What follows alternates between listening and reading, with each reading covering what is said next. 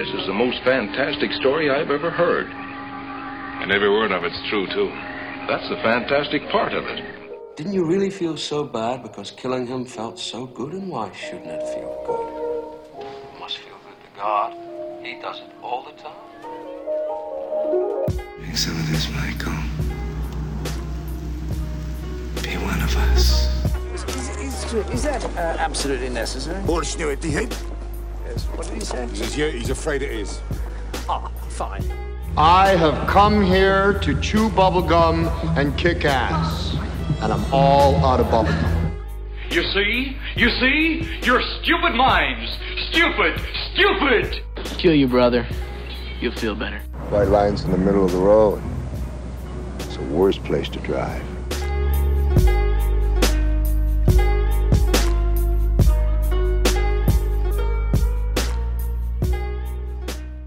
Welcome to Cult of Classics, the podcast that loves the front of you, honey.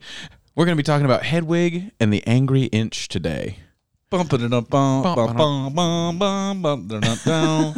So it's a little adventure like Indiana Jones. Yeah, down, down, down, down, down, down, down, down, down. I am your host, Liam Kelly. I am joined as always by my co-host Tau, aka Yo. Trevor Alexander Peterson, aka you know Squomp Squomp. Um, Some opening thoughts on Hedwig and the Angry Inch. Um, this movie was almost destined to have a cult following um, based on its own merit because it's a very good musical, but also because it's one of like, I don't know, three movies that had a wide release that features like not just... Not not a necessarily a, like a trans character, but mm-hmm. like specifically a genderqueer protagonist. Yeah. Um, but um, yeah, so it's essentially... an elegy on self-acceptance, and it's told through one of the wilder plots I've ever seen in a musical. Yeah, it gets straight crazy just because just based on the, the just the backstory of the protagonist. That's also a strange right. thing. It's like the protagonist Hedwig tells a lot of the story through flashback and through song, and we get a lot of exposition. Yeah, the songs are all about her life. Yeah. And the stuff that, you know, shaped her to be where she is now. Yeah. But the the the kind of defining moment of Hedwig's life has already happened. And we yeah. don't really even learn about it. We we are it's alluded to, but we don't learn about what it is until like halfway through the movie. Um, but yeah, to talk about how I'm gonna refer to Hedwig, we call her we call Hedwig she. We use she her um because Hedwig performs as a woman and calls herself one, but because of events in the plot, it's important to note that Hedwig, the whole basis of her character defies gender. She has like a singular gender. Right. Um, because of events in her life. And that's a lot of what the motherfucking movie is about. Yeah. That, that, the one song that talks about like the origin of... Yeah. The origin of man or whatever. Yeah, yeah. The origin, origin of love. The origin of love. That's right. And they how we all started out as they were like two two... males that were attached to each other, two women that were attached to each other, and then there was like a woman and a man that was attached. Yeah, she's like, I am of the earth. Like she was like, it was the sun people, the, the, the, moon. the moon people, and the children of the earth. And she was like, I am a child of the earth. Yeah. So yeah, so the the movie is a lot about just it's it's about finding your true love and your soulmate, but also like takes a wild turn into self acceptance town. Yeah, and just a lot happens in the movie. Like it's only an hour and a half long, but it's. Just it's like basically an hour and twenty minutes of exposition, and then it's essentially all resolved in a song. Yeah. So excuse how heavily we're going to focus on the first two acts here, but to get right into Act One, uh, Hedwig and the excellent use of songs as exposition. Yeah. We open on uh, Hedwig performing "Tear Me Down," which is kind of the the her big number, to a half-empty seafood chain called Bilgewaters, where a lot of her following gigs. It's there's a there's a there's like a very small interaction that happens almost off camera where we see Hedwig's manager talking on the phone to somebody who said, she's like, you mean to tell me we can perform at any Bilgewaters anywhere we want all over the world? So like they all, they always are performing in, um, these half empty, like kind of dying seafood chain called Bilgewaters. Um, It's a horrible name. Yeah, it really is bad. Would you eat it at Bilgewaters? Hell no. I'm not. I'm not. A seafood buffet sounds like a nasty idea to me. Yeah, I yeah, because I get I get turned off by seafood even in the din- it, the little bit of dinge and, and dampness and yeah, but and this place is, it's just like what it, I don't I don't know what fish and heat lamps have to do with one another, but I don't think they should ever be near one another. Never. Yeah, hush all that bacteria. But during this song, Hedwig it, it's just is a big number that explains her geographical origin story, being born on um the born in Berlin and then taken like the year she was born the year that the Berlin Wall was erected, and her mother took her to the East Berlin side. Yeah. So her shit was bleak from the start. Um, she was in that Soviet era. Yeah.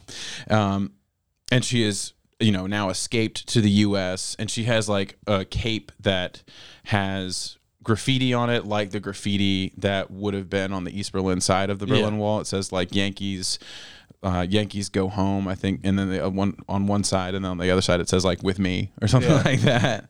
Um, but...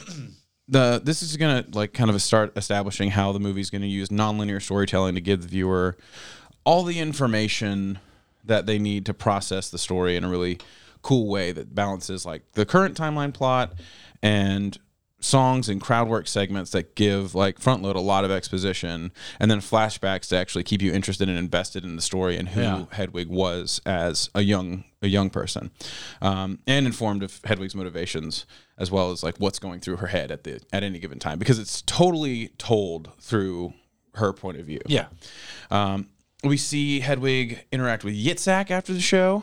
Um, in the original stage show, because this is a an adaptation of a originally off Broadway show and then show that moved uh, on to Broadway and on tour after a good good number of t- years. Um, we see a lot more backstory on Yitzhak, uh, who is a Jewish Croatian drag queen who marries Hedwig only after promising Hedwig never to perform in drag again, which is like that, that's not in the movie at all. In the movie no, at, all. at all. That actually it was my biggest concern with the movie was whatever was going on between Hedwig and that character uh, Yitzhak mm-hmm. is not explained in any way. And yeah, and there's just this wild tension yeah. that exists. And if you haven't like seen or read about the stage, because I've never seen the stage show, but if you haven't seen it or read about it, then it's just like Hedwig has this incredibly wild tension that just is counterbalancing this grand and like almost like mythic story about her life. Yeah. Um, but um, yeah, I guess there just wasn't time. John Cameron Mitchell, who plays Hedwig, Um, in the movie and who directed the movie, he also wrote the book for the musical, um, and you can really tell that he goes hard in the paint with his with his prose. He didn't write the songs, but he wrote the actual plot and all like all the act- all the lines and dialogue. Um, but yeah, I guess he just ran out of time because we don't see any of that backstory. It makes a whole lot of sense that like when we first see Yitzhak, she's like or he's putting a wig on.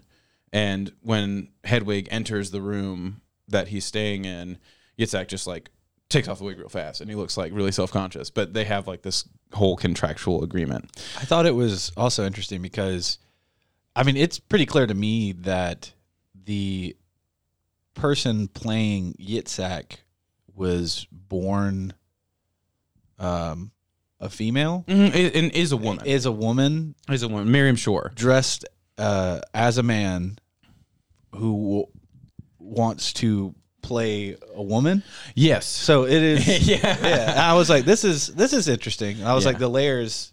They really play with, with gender identity in this in this movie because like on, and even in the show, the original stage show, um, that character has always cla- like historically been played by a woman. Yeah. So and I think John Cameron Mitchell said that he did that. He cast it that way just to intentionally kind of even further blur the lines. Yeah, I, yeah. It's it's a really it's a really uh. neat choice that just like he's like we're going to do some gender some wild gender shit up in here.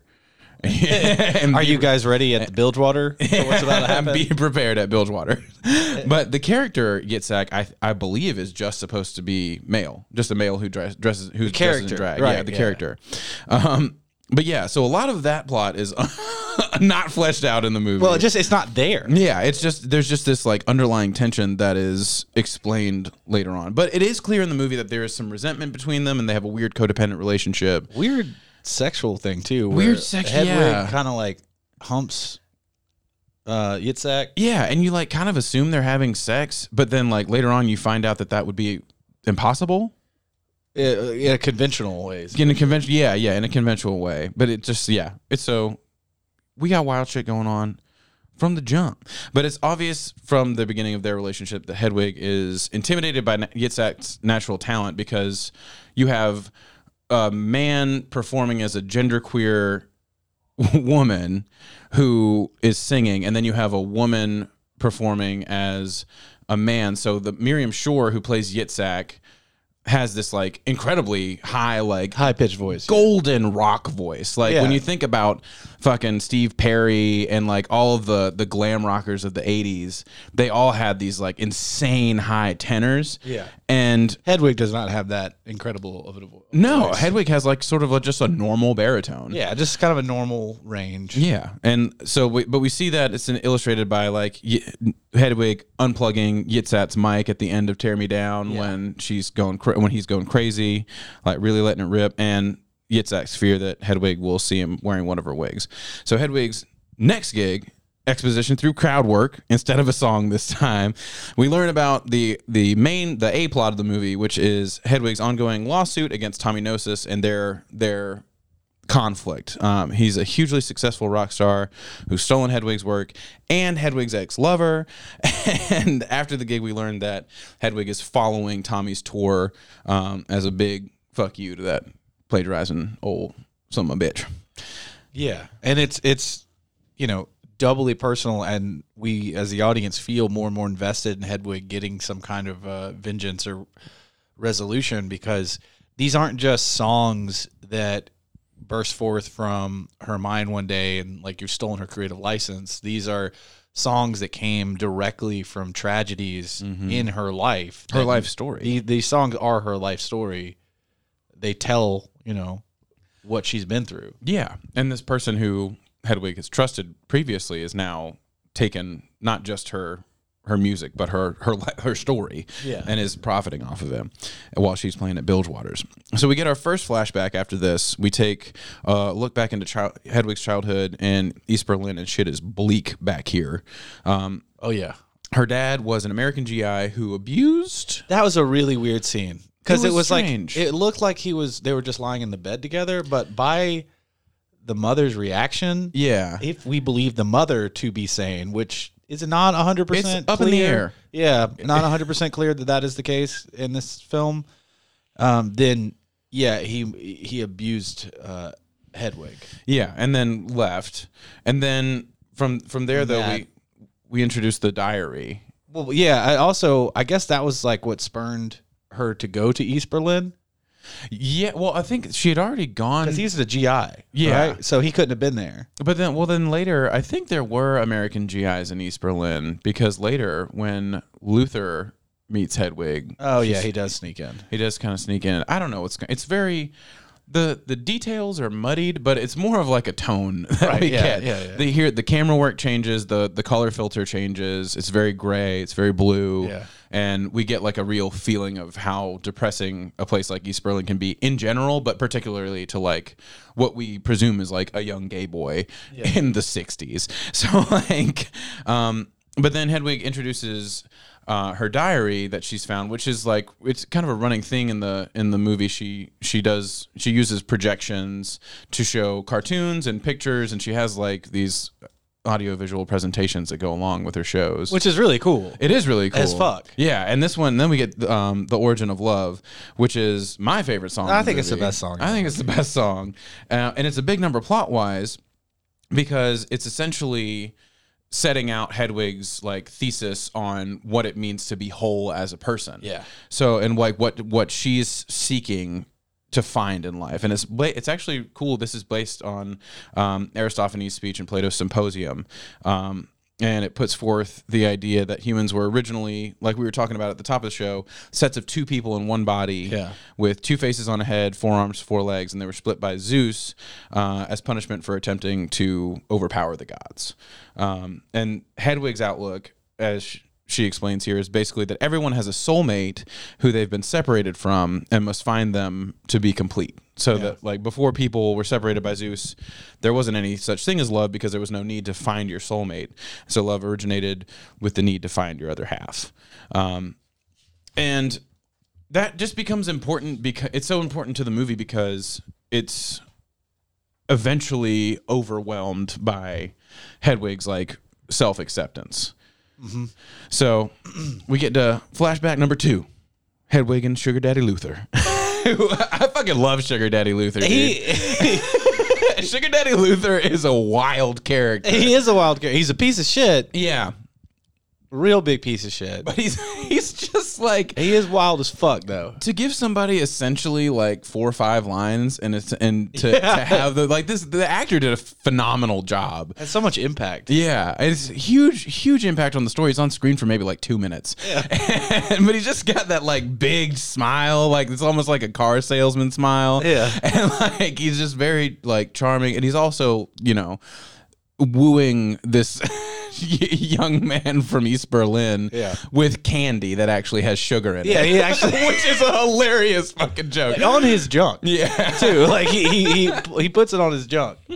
So it really is just like showing. Just this movie's all about dualities. So like we see the duality of Hedwig's gender and story from like going to being born as a man to morphing into Hedwig like a singular thing, but also you know taking on living as a woman. Right. Eventually, and we see the duality between like. Eastern Bloc, like American influenced Hedwig, but also like fully realized American Hedwig, and just the Eastern, like Eastern Berlin and Western Berlin. It's all about like walls, basically. Mm-hmm. Um, but we learn about yeah Hedwig falling in love with and marrying um, Luther, who's an American G I who has the deepest voice ever, ever, and gives her lots of candy. Uh, and this is where he's a sugar daddy because he is a sugar daddy. And this is where we learn about the the Angry Inch. Yeah, yeah. Um, so marry Luther in East Berlin, Hedwig, who's previously uh, Hansel, has to have a sex change operation as. Before they're because before they can get married, there's going to be a full physical inspection because East Berlin was an authoritarian hellscape, mm-hmm. And the operation is botched, which leaves Hedwig with the the Angry Inch, which is like essentially just a mound of flesh where yeah. there was supposed to be like a surgically constructed vagina. In the song, they yeah they they're pretty explicit. Yeah, they're just like I don't. The vagi- I don't have a vagina. Yeah. I don't have a penis. So I, I have I an have angry a, inch. A mound. Yeah. With an a, inch. With like a scar, like a like a sideways grimace. It's like six inches forward and five inches back. Yeah. I got it's, an angry inch. Yeah. It's uh it, this is where the big gender stuff starts to come into play. And this also establishes why we don't call why Hedwig is not a trans character. Um, because her operation was coerced. Like she ultimately yeah. does take on the more female personality and persona because it's pretty much the only option that she has. Um, but Hedwig has her own gender because it's like, it's not like she was yearning to become a woman. She sort of just did it as a forced play to get out of East Berlin, get out of East Berlin and to be with Luther, who I think she actually loved. Um, So and her mama also is really in the wrong here because she just like she's like go for it.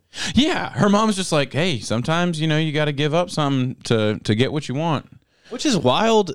The mom character is strange because she seemed perfectly happy to live in East Berlin, but also to and fully teach support sculpture to limbless children. Yeah, is her job. Yeah, and loves tomatoes. Yeah, loves Good. to throw tomatoes loves at Hedwig. Throws like stewed tomatoes at people, which is just that's like a running theme yeah. throughout Hedwig's childhood. That happens more than once.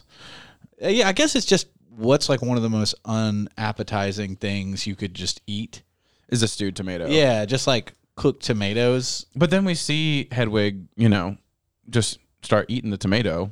Which well, is like... It, yeah, it's all fucking nose. Yeah, because there's no like... It's not like, yuck, tomato. It's like, ooh, a, a, something with a, color. A food. Something with color, a food. Good. Yeah. Thank you, Mama. So I do not die. Because I'm hungry all the time. so... So, yeah, after we learn about the Angry Inch, that brings us into Act Two, which is... Um, now there's trouble in Junction City. So, we're flashing back still. We learn about... Luther leaving Hedwig on their first anniversary, which is the same day that the Berlin Wall is destroyed. But you, as like an audience member, feel so much. It hits you in the gut. Anger with Hedwig. And because it's your first thought, too, because you're like, wait, when was the Berlin Wall destroyed? When was their sex change mm-hmm. operation? So if she just waited like a month.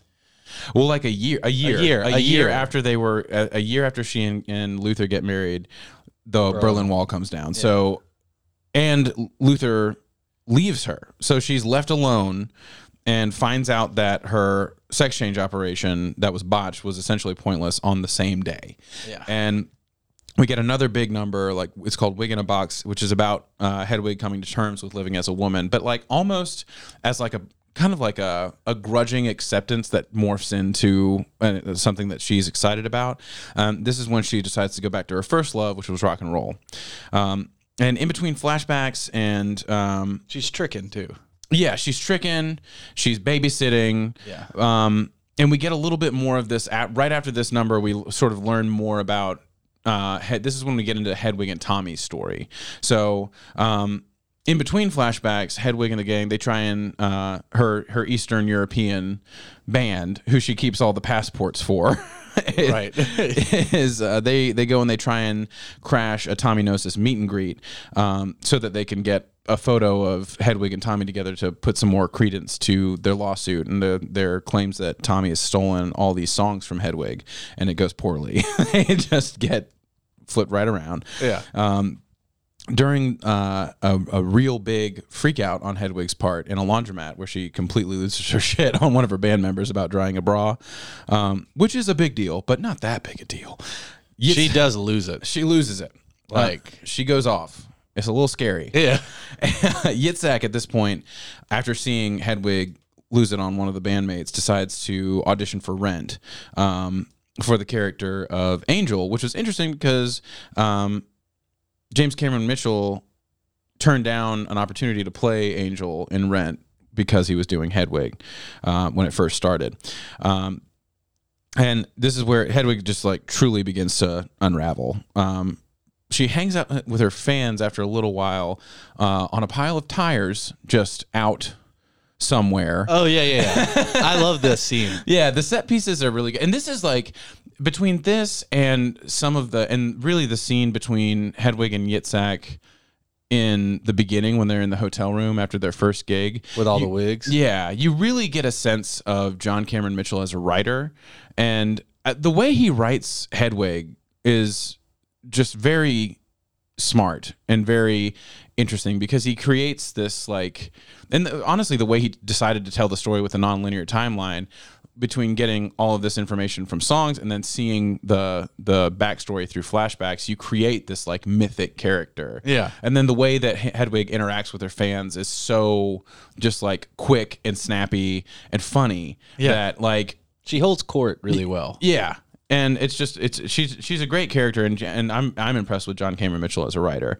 Um, but while she's while Hedwig's hanging out with her fans on a pile of tires, uh, she tells the tale of her and Tommy, and she's like, "Tommy, can you hear me? From this milkless tit, you suck the very business we call show." But we learn about Hedwig meeting Tommy as a teenage boy who's the son of a general. Um, who is employing Hedwig as a babysitter for a younger child. And these these flashbacks are, are wild because it almost takes on, like the film, the, the way it's shot just kind of reminds me of this like early Tim Burton, like Edward Scissorhands style yeah.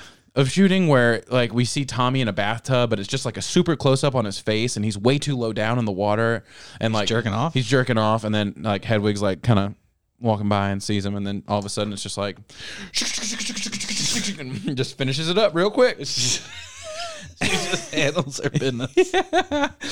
Um, but yeah, so that this this part is like where the character of Hedwig started because John Cameron Mitchell is actually the son of uh, I think an uh, Navy gen- uh, or Army general.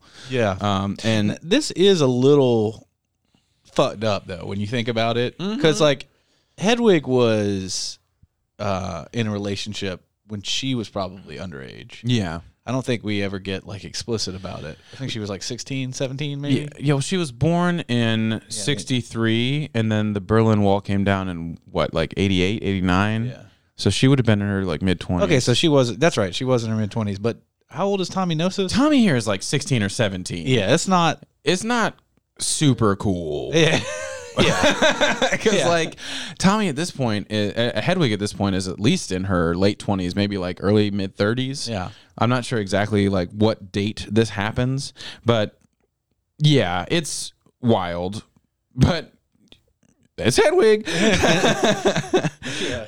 But we learned that like, in addition to, you know, some some some some tub jerkins, that Hedwig also took took Tommy under her wing and taught him like everything he knows about like modern rock, because he was listening to Boston and Asia and Europe and like all the the old super classic rock yeah. bands. But and then she teaches him about Bowie, and Bowie is like a huge influence on Hedwig's whole uh, style and everything. You can tell. Yeah, yeah. Like Bowie is like. I mean, there's a lot of influences, and she goes over them when she's talking about being a, a little a little boy, Hansel, and her musical influences. And she she talks about them in detail. But I, I Bowie was the one that I thought was the most obvious.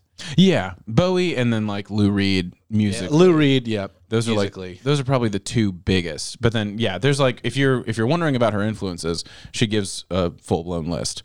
Like she does. She really gives the whole the whole repertoire. Tommy Gnosis first sees her though, um, in she's got like a like a Korean band. Yeah, or something. She's playing in a band with all the Korean army wives. Yeah, and and like a tiny little venue. I think that's always that's one of the cool things about the film that it sets up with Bilgewaters and little performances outside in the rain mm-hmm. and stuff. Is that like the music is so rockin' and and good that it could be in like a real venue, but she's always been playing in these little shithole gigs. Yeah, like her whole life has just been a shithole gig after a shithole gig. Yeah. Like everything, like it's just been, she's had not one good break. No. And at their second gig in the movie, like when we find out that she's following Tommy Gnosis on tour, she like slams open the door to Bilgewaters and he's like performing in an arena. Yeah. And you hear her music being yeah. performed in this arena and you're like, oh, damn. If it's yeah, like, I mean the music is good. Yeah, the music is really good, and I really love this scene. I know we kind of skipped over it, but like before she starts talking about like just speaking of these venues, before she starts talking about her childhood, and we get more of a flashback to like her her first childhood flashback. She's playing it like almost like a Lilith Fair. Like it's like a like a Lilith Fair type. I think it's called like the Menses Fair or yeah. something like that, which is again hilarious. But um, she's performing to one fan on a lone hill over by the porta potties. So like, and they he invites the fan to come hear her story. Yeah, and like, but like even at this festival, she she is isolated. Yeah, and that's I mean that's it, it's a really good image, and it stacks up like a lot of what Hedwig's character feels for a lot of her life, which is just this isolation of being sort of the only person like her that's out there. Yeah, not a lot of people that have were raised in East Berlin, had a botched sex change operation, were divorced by a, a G I, and, yeah. like, and then also became a rock star. Also, yeah, had an affair with a teenage boy, and then had her music stolen. Yeah, and then like used to become an overnight sensation. It's just an incredible story. It really about. this this this the scale of the story is really so huge, but it's told through these. these tiny little venues and tiny hotel rooms. And it's like, it's just from the, the, it's the, it's an ultimate underdog story in addition to everything else that it is.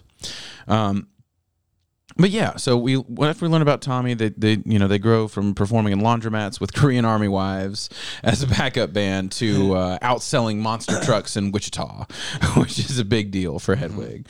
Um, but things fall apart when Tommy finds out about Hedwig's uh, sex change operation. So apparently, the whole time they've been writing and sleeping together, Tommy has never looked at, paid any attention to the front of Hedwig. Maybe, you know, out of intentional ignorance. Yeah. But the scene where it all kind of falls apart for them before, when they're just like, Before that happened, before Tommy reaches down Hedwig's pants and finds out that she's had a botched sex change operation, like when they're when they're moving through all the clothes, hanging on lines in Hedwig's trailer. Like, it's actually a really sweet scene between yeah. the two of them. It is. Um, but it does really also illustrate how much of a sort of like a, a maternal figure that Hedwig is to Tommy in this moment too, because when he originally comes in, he's like crying about his dad. Yeah. And Hedwig comforts him, and then they, you know, move into writing their hit and then sleeping together. And then when Tommy finds out about Hedwig, he just loses it and runs away. And that's where we get the love the front of me, honey. Yeah. Love the front of me. Well, yeah, because Hedwig gets real intense. Yeah, because Hedwig has a lot of shit to deal with. Like, right. we see it have, like, through all of these these these blow-ups, we see, like, how being isolated in this way has affected Hedwig. And, like, she's really self-conscious about herself. At the end of the day, like, she comes. That's whole, with Wig in a Box, when she decides to, go, to just fully take on this the her her female personality. That she's it, it comes out of a place of desperation. Like, it comes from a place of being left alone, and you know finding out that she had this needless botched sex change surgery. Yeah. So. Um, Back in the present, things are also falling apart because Yitzhak is going to go leave to play Angel in Rent. Yitzhak gets the part, but Hedwig, in a super tense scene between the two of them, rips up Yitzhak's passport, and everyone is big mad about this. Like, their manager decides to go ahead and leave, aka her manager, aka the mom from My Big Fat Greek Wedding, decides to leave. Yitzhak is like broken at this point because. I mean, they're married. We don't really flesh that out, but Yitzhak and Hedwig are married at this point, and she is also trying to, like, she's helping Hedwig follow around her, like, lost love who took all of her songs. Like, it's a crazy dynamic. Yeah. And one thing that I love, especially with Yitzhak and Hedwig's relationship, is that John Cameron Mitchell, maybe just through the sheer, like, blessing in disguise of not having as much time to tell this huge story, but there's not they're they're not unstoppable exposition machines at one another. They have yeah. these like incredibly like subtle and and intense scenes between them where they leave a lot unsaid because yeah. there's no reason to to for them to say like, you did this to me and you did that to me right. and you, that's why I'm mad at you for this and you can and I have these feelings because of what happened to me. It's just like we know that there's some deep pain. Yeah. And it's the just way they act. This scene is, is is really good because we just see that like this is where every everything about Hedwig's life that's gone awry so far is really getting away from her, and things are starting to, to truly fall apart. And it brings us into act three, which is fever dreams and resolution. um so after everybody quits, uh Hedwig is tricking, working as a prostitute, when who drives up to her in an alley? But, but old Tommy Gnosis. Old Tommy Gnosis in a limo. And they sort of make up and make out. And Tommy insinuates that he's going to give Hedwig uh, songwriting credit because he like he takes yeah. an album and he writes her name on it next to his. Um, and they're macking in the limo w- while driving when they run into a truck, and the press is like immediately all over it. And once Tommy's business is finally out, his truth is finally out, his popularity starts to decline, and everything starts coming up Hedwig. Like yeah, she, yeah, she's yeah. on magazine covers, and she's still playing Bilgewaters, but now she's playing Bilgewaters Times Square. Yeah, yeah, yeah. And like, um, this is where we cut to Bilgewaters Times Square on New Year's Eve, and this is in the, where in the movie that linear time ceases to exist, yeah. and we enter full-on fever dream mode for the remainder of the movie. Yeah, like, yeah. the rest of the movie is going to exist in this crazy dreamlike space where you're not one hundo on what's real and what's not yeah, at all. Yeah, for sure. Uh, but... um Hedwig has a breakthrough while performing All Sewn Up, which is like this super punky, uh, another song about her sex change operation and just like living and coping with that. And she begins smashing this guitar, and her whole life starts flashing before her eyes. Like, it's like smash guitar, cut to her and Tommy as, as younger people, smash guitar, cut to East Berlin, smash guitar, cut to Luther, smash guitar, cut to, you know, Bilgewaters of, of Pryor. And we, uh, She she tears off her drag in this moment. Like she Yeah, that, that part is gone after this. Yeah. At this point she when she enters, she's wearing this sort of like clear, it's almost like a it's a dress made out of tape, but she's still in full drag. Um But she tears off her drag, and then she will not be in drag again for the remainder of the movie. So she leaves Bilgewaters and just kind of emerges into this empty soundstage where Tommy Gnosis is there, like, shirtless, in leather pants, like he would be playing to a huge crowd of people, but it's just Hedwig in this room. And he's performing for her. And they at this point, they look almost identical because um, when Hedwig takes off her wig, she has hair that's basically the same as, as Tommy's. She's shirtless. She's wearing shorts instead of pants. And Tommy's song is basically an apology to Hedwig. Like, he finishes singing his part of the song, and they do, like, to even to, to add to the blurred, like, dreamline where we don't know what's real and what's not. As he's finishing his song, he stops mouthing the words, and I mean the song, like the lyrics continue in the background, but he's not physically singing, and he mouths goodbye to Hedwig, and it's difficult to tell, you know, what this is supposed, if we're supposed to take this as a genuine interaction between them or not. Um, and I'll get, I'll elaborate on that in a second, but I take it to mean that at this point, Hedwig's gained closure on her affair with and betrayal by Tommy. Um, and after their scene together, we cut back to Bilgewaters, I think, where the set, this is why I'm not sure, like, if this is supposed to be real or not, because when we get cut back to, back to quote unquote reality, Bilgewaters is completely different, and like it's set up like a an all white like Studio fifty-four style club. Yeah, yeah. And we the the Hedwig's band is all in different costumes. Like the set is completely different, and Hedwig is different than she originally even looked after she tore off her drag and left the bar the first time. So Hedwig's now shirtless and shorts, lost her wig, and she now has Tommy Gnosis's uh, signature cross painted onto her head. And we get this big final number where Hedwig gives Yitzhak her wig as an apology, which is like we're assuming that Yitzhak is now allowed to dress in drag again, even though we don't know about that as movie viewers. You have to yeah. have seen the show. Um, and presuming, presumably like letting him leave to go be in Rent. Um, And at the end of the song, an animation comes up similar to the the Origins of Love animation that shows two halves of a head consuming one another and eventually like joining into one whole. Um, and we cut to Hedwig, who's now I I guess like fully realized as a person, walking naked, like no makeup, no wig, no clothes, down an alley, just into the street, and just.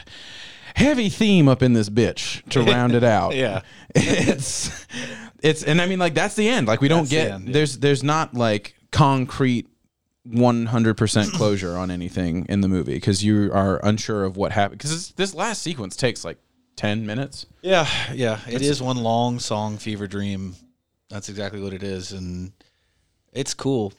It's cool. It, it, it, it feels like kind of that eighties Lou Reed, like rock opera mm-hmm. kind of feel, like some Sam Shepard kind of shit, where it's just, you know, you just you're supposed to take away, uh, like your your through line happened earlier, and you better have a strong enough grip on the themes yeah. of this piece, because here is where it, they're really like letting their the freak flag fly as a writer and being like, this is where we just get wild. Yeah. Like this is where we, we step off the reservation and go into really theoretical and th- like we're not, we're not doing traditional ideas of uh plot here. We're, we're yeah. more in like fairy tale, you know, yeah, we're wild like, land. Yeah. We're like plot is gone. This is yeah. the land of metaphor. Yeah. Like that, this, yeah, that's this what is, it is. This is the land of imagery.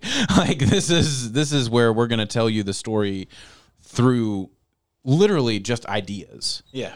And I think it's really cool. Like, cause it's, it's, it's, di- cool. It's great. I, I'm sorry to interrupt no, go you. Ahead. I was just saying, I think it's great because there was a plot all the way through, and then you save this for the end. Like you've built up to it, and that's why it works. And it, I think a lot of times people try to do this, or when I've seen this before, when it gets too into metaphor, it can get, it's rough for the viewer because mm-hmm. they're just asking a lot for you, and they and they haven't set it up. This was set up really well, And you don't need like uh th- this is what happens to Hedwig kind of a resolution to this. Yeah. Um, the what we get works. Mm-hmm. Uh, and we did we did have lines that we could follow to get here, so that we're not just left being like, well, what the fuck did I just watch? What was that yeah. jumbling mass of feelings and ideas? Like, it, it, like no, no, no. They we have a lot of concrete things to go off of. So when they when they go full full tone poem, yeah, like at the end, yeah. then then it's we're we're okay. We're we're because we're grounded in so much. Mm-hmm. Um, just actual storytelling. And I also think it works because so much of the the motivation of the plot and so much of your stakes as a viewer are ju- you're just invested in like who Hedwig is as a person. Yeah, yeah. And even if this all takes place inside her head, it's fine. That's all fine. Because yeah. it all that matters you're you're just invested in like how she her mental health. Yeah, how she's coping and like who she's becoming. Because this whole she's becoming and becoming and becoming and becoming this entire story, yeah. And at the end of it, we can you know assume that she's either you know fully realized and, and confident and content with who she is, or at least that she's like open to like accepting an, an another like a new start, a new chapter in her life. Yeah, I mean that walking naked, you know, like her sex change operation mm-hmm. is kind of a big point of. You know, I guess shame or concern with hers, but when she walks naked down an alleyway, and I mean, it's just a big wide shot on like a fucking crane, mm-hmm. and just pulls back and back and back, and it's just a naked person walking down the street. And it also shows her. It's like a it's like a birthing canal almost. Yeah. You know, like you see her walking through this dark like through this dark alley towards light, towards people, yeah. completely naked, as if to say like, "What's up." Yeah, what's up? like this is this is who the fuck I am. Been real. I've been do some wild shit, but like, y'all won't see. So, closing thoughts on Hedwig. Um, it's a lot of front loading of information, uh, and it's expertly de- delivered exposition through dialogue, song, and flashbacks. Um, but the themes of identity struggle and duality and ultimately like individualism and like self-acceptance and, and mental health are very strongly delivered. Um, but I do think that the nonlinear timeline in this is a bit of a double-edged sword in that the pacing of the movie can be frenetic and, t- and choppy at times. Like it's, it's put together very well, but there are moments where it's just like, and now we're here and now we're here and now we're here. Um, the music was developed in a series of shows in rock clubs before the the actual book for the musical was ever put together, which I think was really cool and actually really shines through because it's not super Broadway-y at no, all. No, the music is very good. It's just like legitimately good songs. Yeah, Eastern Bloc, like sixties, seventies, like rock. German rock. Yeah, it's very cool. Um, and the movie is really big in terms of just sheer amount of stuff that happens in the plot, but also as well as like the super heady topics that it deals with.